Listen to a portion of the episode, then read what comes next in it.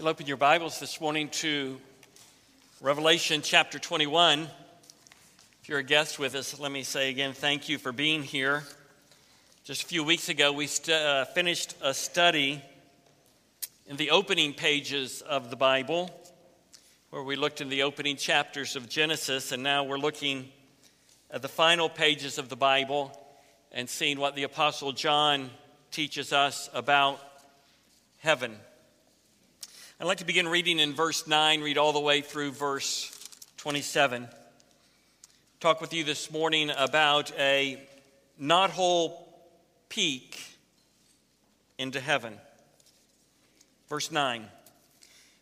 Then one of the seven angels who had the seven bowls full of the seven last plagues came and spoke with me, saying, "Come here, I will show you the bride, the wife of the Lamb."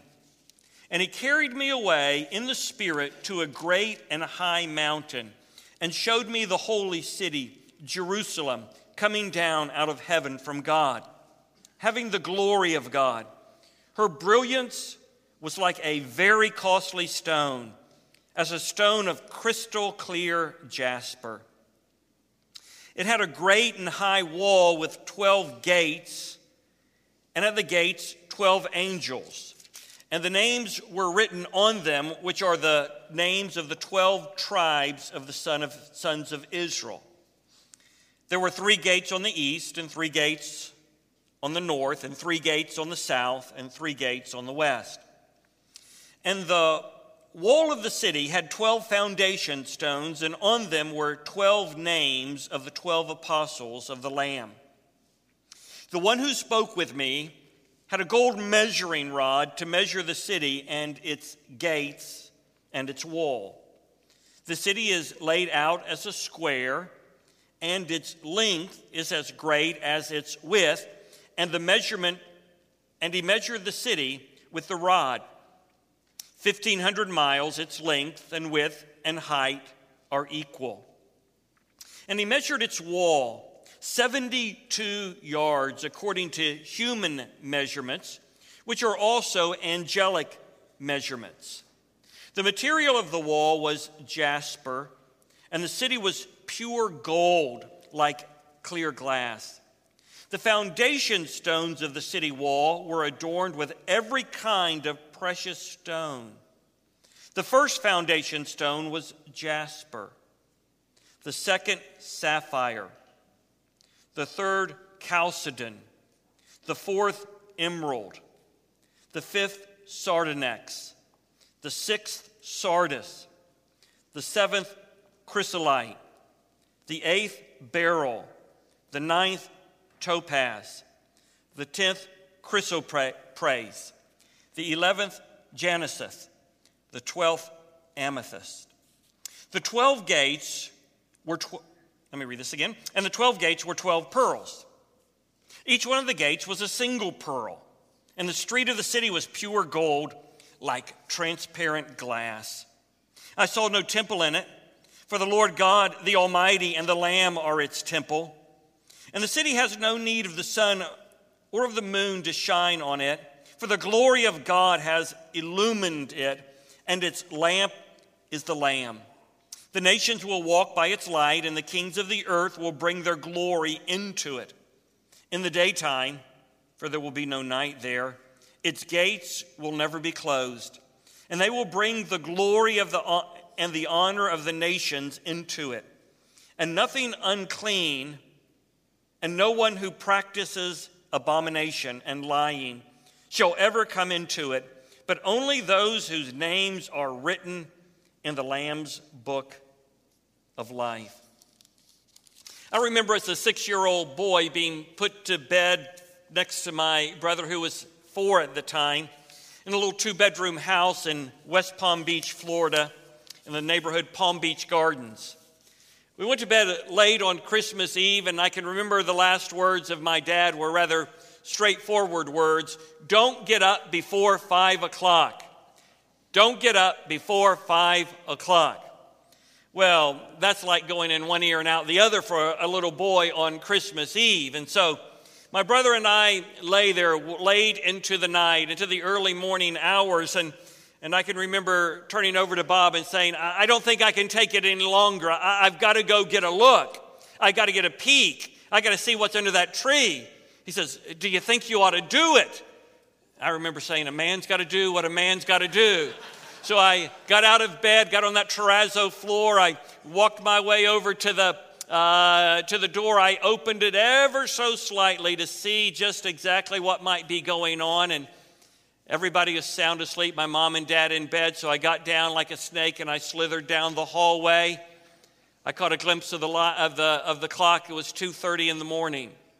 I got up to the edge of the little family room, and I peeked around the corner. My parents had left the Christmas tree lights on, and I could see part of what was under that tree. It took everything I had not to just go back and get my brother and begin the day right then, but I thought it might be my last day if I did. So I made my way back, and I closed the door so quietly, and he says, what do you think? I said, I think we can make it one more hour, and then we'll try to lead them to believe it's 5 o'clock. What did it look like? I said, it was fantastic. It was magnificent. The tree was all lit up. Presents were illuminated around it. I couldn't see what was on the backside, but I know by what I saw on the front side that it's going to be a good day for us tomorrow. And so we laid there for a tad bit longer, and then though my dad was kind of stern in his words to us, he was always, as you parents know, ready to get up at 3:30 in the morning on Christmas morning. And so that was our introduction to Christmas when I was 6 and my brother was 4. Well, what John does in Revelation is a little bit like that. Think about a fence that separates us from eternity, and there's a little knothole there. And John's taking us up, and he's giving us a little look. Now, we can see only what we can see, and we can't see all that is there, but we know by what we see, it's magnificent. It's everything that we'd ever been promised, and then some. But John's got a task that is almost impossible, and that is to describe to earthbound people what eternity's like. Think about this for a moment. Think if you lived in the Amazon jungle, and that was all that you ever knew. And a beautiful river running through the jungle, lush greenery all around, beautiful flowers of every variety of colors, all kinds of creatures, beautiful, beautiful creatures. And you're asked to write a letter to someone that lives in the North Pole who has never seen anything but snow and ice. Well, they've seen a polar bear, and they've seen a few animals that might transgress the winter wonderland up there. But you've got to describe to them in language that they can grasp what they've never seen before. Well, all you could do would be to try and find images and metaphors and ideas and things that they could relate to. And yet that's what it would be. It would be so... It would be beautiful, but it would be far less than what it will be like when they would actually see it. Could you imagine trying to describe a parakeet to someone that's never seen one? The beauty of the colors, the magnificence of the creature. That's what John's trying to do for us. John's trying to give us a peek into heaven, and he's searching for words and images and ideas to communicate to us the brilliance of it. I want to mention one of the reasons that I gave last week why it's so important for us to study what the Bible teaches about heaven. I said last week we should study heaven because this world seems so real and enticing, and heaven seems so distant and ethereal.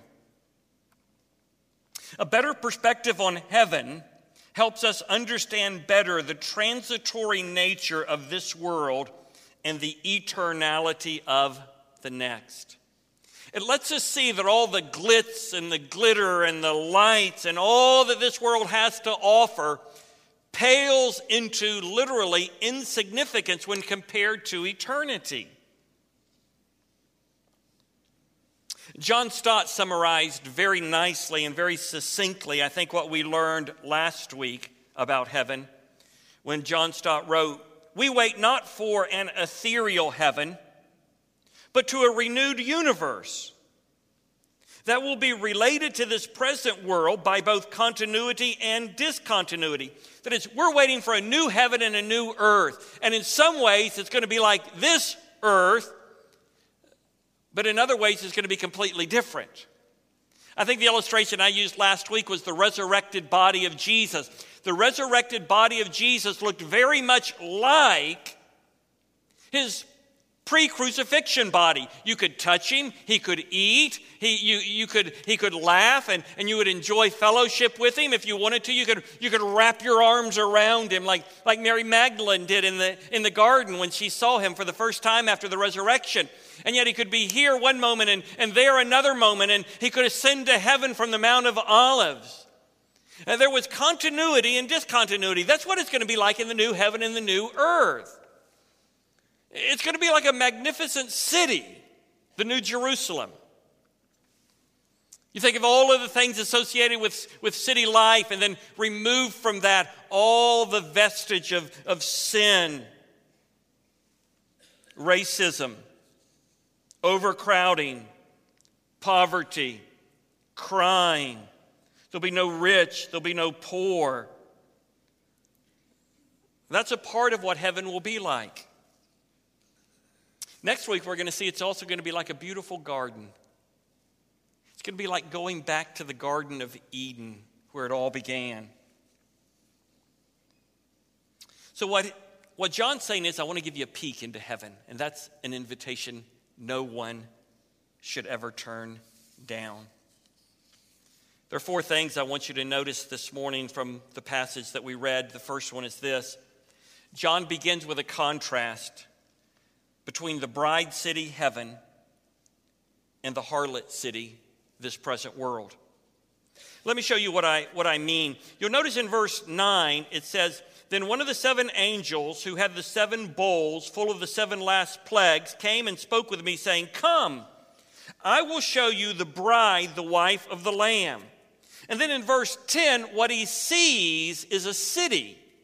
He sees the new Jerusalem coming down out of heaven, signifying that eternity is a gift from God to his people. But go with me to the beginning of verse 9 again. "One of the angels who had the seven bowls full of the seven last plagues." He's talking about the final plagues of God's wrath poured out on an ungodly world. One of those angels who poured out one of those bowls came to John and said, "Come here, I will show you." Now, if we were studying through Revelation, that would have stuck in our mind and reminded us of something that John had written in chapter 17. Turn back to chapter 17 with me. In chapter 17, John is describing God's wrath on this present world. He's describing God's judgment on those who don't know Jesus. And he's describing this present world like a city. There's the heavenly city, the New Jerusalem, and there is this present world which he describes as a harlot city. He's trying to describe in graphic language what this world is like apart from God. And all he can do is, he says, this world, this present world, it's like a harlot city. Look with me in chapter 17, verse 1. "Then one of the seven angels who had the seven bowls came and spoke to me, saying, 'Come here.'" That's exactly what we find in chapter 21, verse 9. Yet what the angel shows John in chapter 17 is completely different than what he shows him in chapter 21. So in chapter 21, John's wanting us to think back at the difference. He's wanting us to think about the difference there is between life in this world and life in the world to come. And so he says, come here. I will show you the judgment of the great harlot who sits on many waters. That is, this great harlot is mankind under the dominion of Satan, who is the prince of this world. His influence, his sway, his dominion is massive. It touches every continent, just like the oceans touch the continents. With whom the kings of the earth, the rich, the mighty, the powerful, the Wall Street brokers, the dominating military and governmental leaders that oppress people, with whom the kings of the earth committed acts of immorality. And those who dwell on the earth were made drunk with the wine of her immorality. That is, they became drunk with the enticement toward sexual promiscuity, power, toward prominence, prestige, and all of the things of this world. They were enticed, and then they were made drunk by those things. Go down with me to verse 6. And I saw the woman, that is mankind in its opposition to God, this present world, which is a harlot city. I saw the woman drunk with the blood of the saints and with the blood of the witnesses of Jesus. When I saw her, I wondered greatly. As we move closer and closer and closer toward eternity, toward the second coming of Jesus, we will see more and more people martyred for following Jesus. ISIS murdered 21 Coptic Christians the other day. That's the harlot city drunk on the blood of the saints. And the closer we get to the end, the more the enemy will assault the church, the people of God. And so he says, here's the two cities. The city we live in now is the harlot city. All around us, we see things like 50 Shades of Grey that are enticing people to pornographic kinds of expressions. We see Islamic terrorists executing believers. We see impoverishment. We see the diabolical, demonic form of racism that tries to keep people of other ethnicities under our feet. And then we see the kingdom of God. It's just a peek. It's just a little look. And it's so different. The contrast is so unbelievable. It's the contrast between a bride city and a harlot city. I want you to notice with me, secondly, that heaven is a place of eternal security. We don't live in a very secure world right now. We live in a world of insecurity. Financially, an insecure world, and just insecurity all around us. But heaven there will be no insecurity. In verses 11 through 14, heaven is a place of eternal security for the people of God. So he begins to describe the city. He's telling us what we see as we look through that little hole. He's trying to explain to us who live in the North Pole what it's like to live in the Amazon jungle. And he wants us to know that the holy city, the bride city, the New Jerusalem is aglow with the glory of God. He said it sparkles like magnificent, precious, brilliant jewels. He's grasping for metaphors, for images, for ideas to communicate the splendor and the magnanimous nature of this city. And he says the walls are so high. Now for us, we wonder, well, what in the world would that matter? What does he mean by telling us that the walls are great walls, very high walls? Well, in the ancient world, a city was only as secure as its walls. And so you watch old movies and you see that one of the first things that an attacking army would try to do as it would overrun a city is to make a breach in the walls. Because if you could find a way through the wall, you could take the city. So when he says that there are great walls, it symbolizes eternal security. That nothing will be able to touch us there that would harm us. There'll be no sickness, there'll be no sin, there'll be no death, there'll be no heartache, there'll be no pain, there'll be no temptation. We are absolutely, completely, totally secure. He says there's 12 gates. There's an abundant way to go in. Everyone that wants to go in is going to be able to go in. 12 gates. In the ancient world, you wanted as few gates as possible because the gates would be where the enemy would breach the city walls and work their way in. You don't have to worry about that in the eternal city. He says there are 12 gates. 12 is the number of completion. It means there's plenty of access for all of God's people. And inscribed on those 12 gates are the names of the 12 tribes of Israel. And there are 12 foundation stones, and inscribed on those foundation stones are the names of the 12 apostles. All of the people of God, those that trusted in him before the cross and those of us who trust in him since the cross, will all be gathered together in the new Jerusalem, the heavenly Jerusalem, heaven on earth. It will be all the people of God. There's absolute continuity between the Israel of old and the church of the Lord Jesus Christ. The people of God will all be there, and they will be absolutely secure. The third thing I want you to notice with me is this. Heaven is a place of perfection, prepared by God for his people. Heaven is a place of perfection prepared by God for his people. There's several things that he brings out in verses 15 through 17. One is the enormous size of the city. That is, if you were to measure it in terms, I guess, comparable that maybe we could get our minds around, the size of the New Jerusalem would begin, let's say, at the Mississippi River and encompass all of the United States to the Pacific Ocean.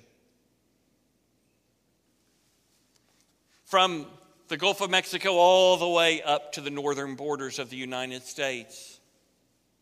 It's enormous.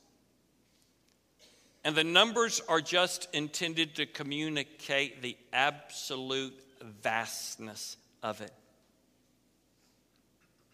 And something that's odd is that it's 1,500 miles long, 1,500 miles wide, 1,500 miles up into the stratosphere. Again, what he's doing is he's drawing a picture for us. But what's the picture? The new heaven, the new Jerusalem, is a perfect cube. Now, those to whom John wrote would immediately think about the Holy of Holies in the Jerusalem temple. It was a perfect cube. And while God was everywhere present, God was present in the Holy of Holies in a peculiar, particular, specific way. That is, a building couldn't contain God because of his omnipresence, But God dwelt in the Holy of Holies in a manifest kind of way. And that's the point that he's making. This city is like the Holy of Holies. This enormous city is going to be saturated with the very manifest presence of God. We won't go to church to experience God's presence in a particularly powerful way like we do now. That is, we have wonderful times of worship privately in our quiet times and in our prayer closets, but there's something unusually powerful when the people of God gather together. They worship God congregationally. They study over his word. They pray. They give. They minister. They serve. And we leave praying and feeling and sensing, I've been in the presence of God. It will be like that every day. We may be strolling through the park with a bunch of friends, and the presence of God will be ever as rich as it is in our most sacred of moments. The New Jerusalem is an enormous city. And the most spectacular part of it is God is everywhere present. The fourth thing I'd like to bring to your attention this morning is this. Heaven is a place so beautiful and magnificent that it is virtually indescribable.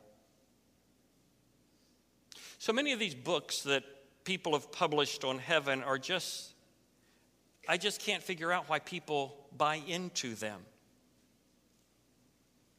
We have a Holy Spirit-inspired account of the description of heaven by the last living apostle. And you compare that to some of these fanciful movies and books that are making their way into the bestseller list, and they couldn't be any more different. John said it's so beautiful and magnificent that it is virtually indescribable. In verses 18 through 21, glance down at them for just a moment. The overall impression that you're left with is that of beauty and brilliance beyond human imagination. He's trying to find a way to describe what he saw and what it was like for the presence of God to be there, that he's grasping at precious jewels to do it. And then in 22 through 27, it's like he gives up. And he begins to say what's not there. That is, sometimes it's easier to describe what something is not like than it is to describe what it is like. And you'll notice in 22 through 27, he goes through a litany of things. There's not going to be a temple there.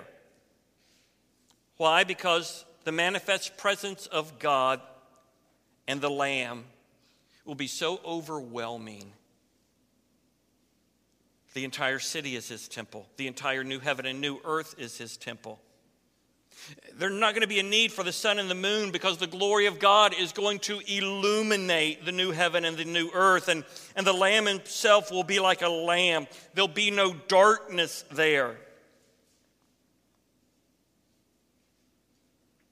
And all of the glory of this world, all of the good things of this world are going to be brought into it. Notice he says in verse 24, the nations will walk by its light, and the kings of the earth will bring their glory into it. It is all the wonderful, beautiful, magnificent things that creativity has brought about by God. It's going to be there.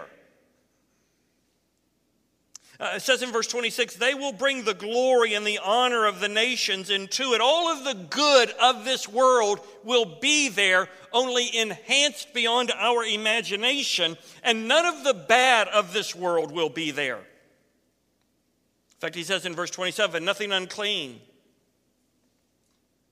No one who practices abominations and lying shall ever come into it, but only those whose names are written in the Lamb's Book of Life. There won't be any sin, no death, no heartache, no disappointment, no betrayal, no lying, no poverty, no anguish, no racism. Only that which is good and holy and wholesome. But there will be no one there that doesn't know Jesus. Heaven is not a place where one will enter who doesn't know Jesus. If you don't know Jesus, you're not going to heaven. And if those you love don't know Jesus, they're not going to heaven. Let me ask you this morning, do you know Jesus? Has there been a time in your life, I'm not talking about a day and an hour, that you can actually go back to? But do you know that there was a time in your life when you gave your life to Jesus, that you trusted in him to be your Savior and Lord, that you turned from your sin, that you embraced the cross of Christ, you made a commitment to live for him, you asked him to be your Savior, your King? If that's never happened to you, you're not going to heaven. You may be a very good person. You might be an outstanding dad. You might be a wonderful mother. You might be the best grandfather the world has ever seen. If you don't know Jesus, you won't be going to heaven. But you can know Jesus today. You don't have to climb a high mountain. You don't have to swim a great wide sea. If you'll put your faith in Jesus Christ this morning, if you'll put your faith in him as Savior and Lord, acknowledging your need of him, confessing that you're a sinner separated from him, and you'll put your faith in Jesus, turning your life over to him, you can be saved. We'd love to talk with you about it this morning. In fact, just a moment, we're going to have a time of commitment, and we'd invite you to come. We won't embarrass you, manipulate you, coerce you. We won't leave you languishing down here in the front in some kind of embarrassing sort of way. We'll take you to a room. You'll sit on a couch by, if you're a man with another man, with a lady with another lady, and we'll open up the Bible and say, you can know Jesus today. Let me share with you how you can know Jesus today. Those of us who know Jesus have our names written in the Lamb's Book of Life. And we're going to live in heaven forever and ever. If you're looking for a church home today, we'd invite you to come forward at this time too, and we'll introduce you to someone that can walk you through church membership process. I'm going to ask if you'll stand. Sam is going to come and to lead us as we sing. We're going to have some staff members here at the front. We're going to sing, have a time of commitment, offering, a couple of announcements, and then we're going to be done. So let's pray together. Our Father in heaven, we thank you this morning for the clarity of your word. We recognize that there's so much more we would like to know about heaven, but you give us all that we really need to know, and Lord, it's more than we can really even take in. So in these final moments, we pray in Jesus' name that your word would have your way in the lives of us in this room. In Jesus' name we pray. Amen.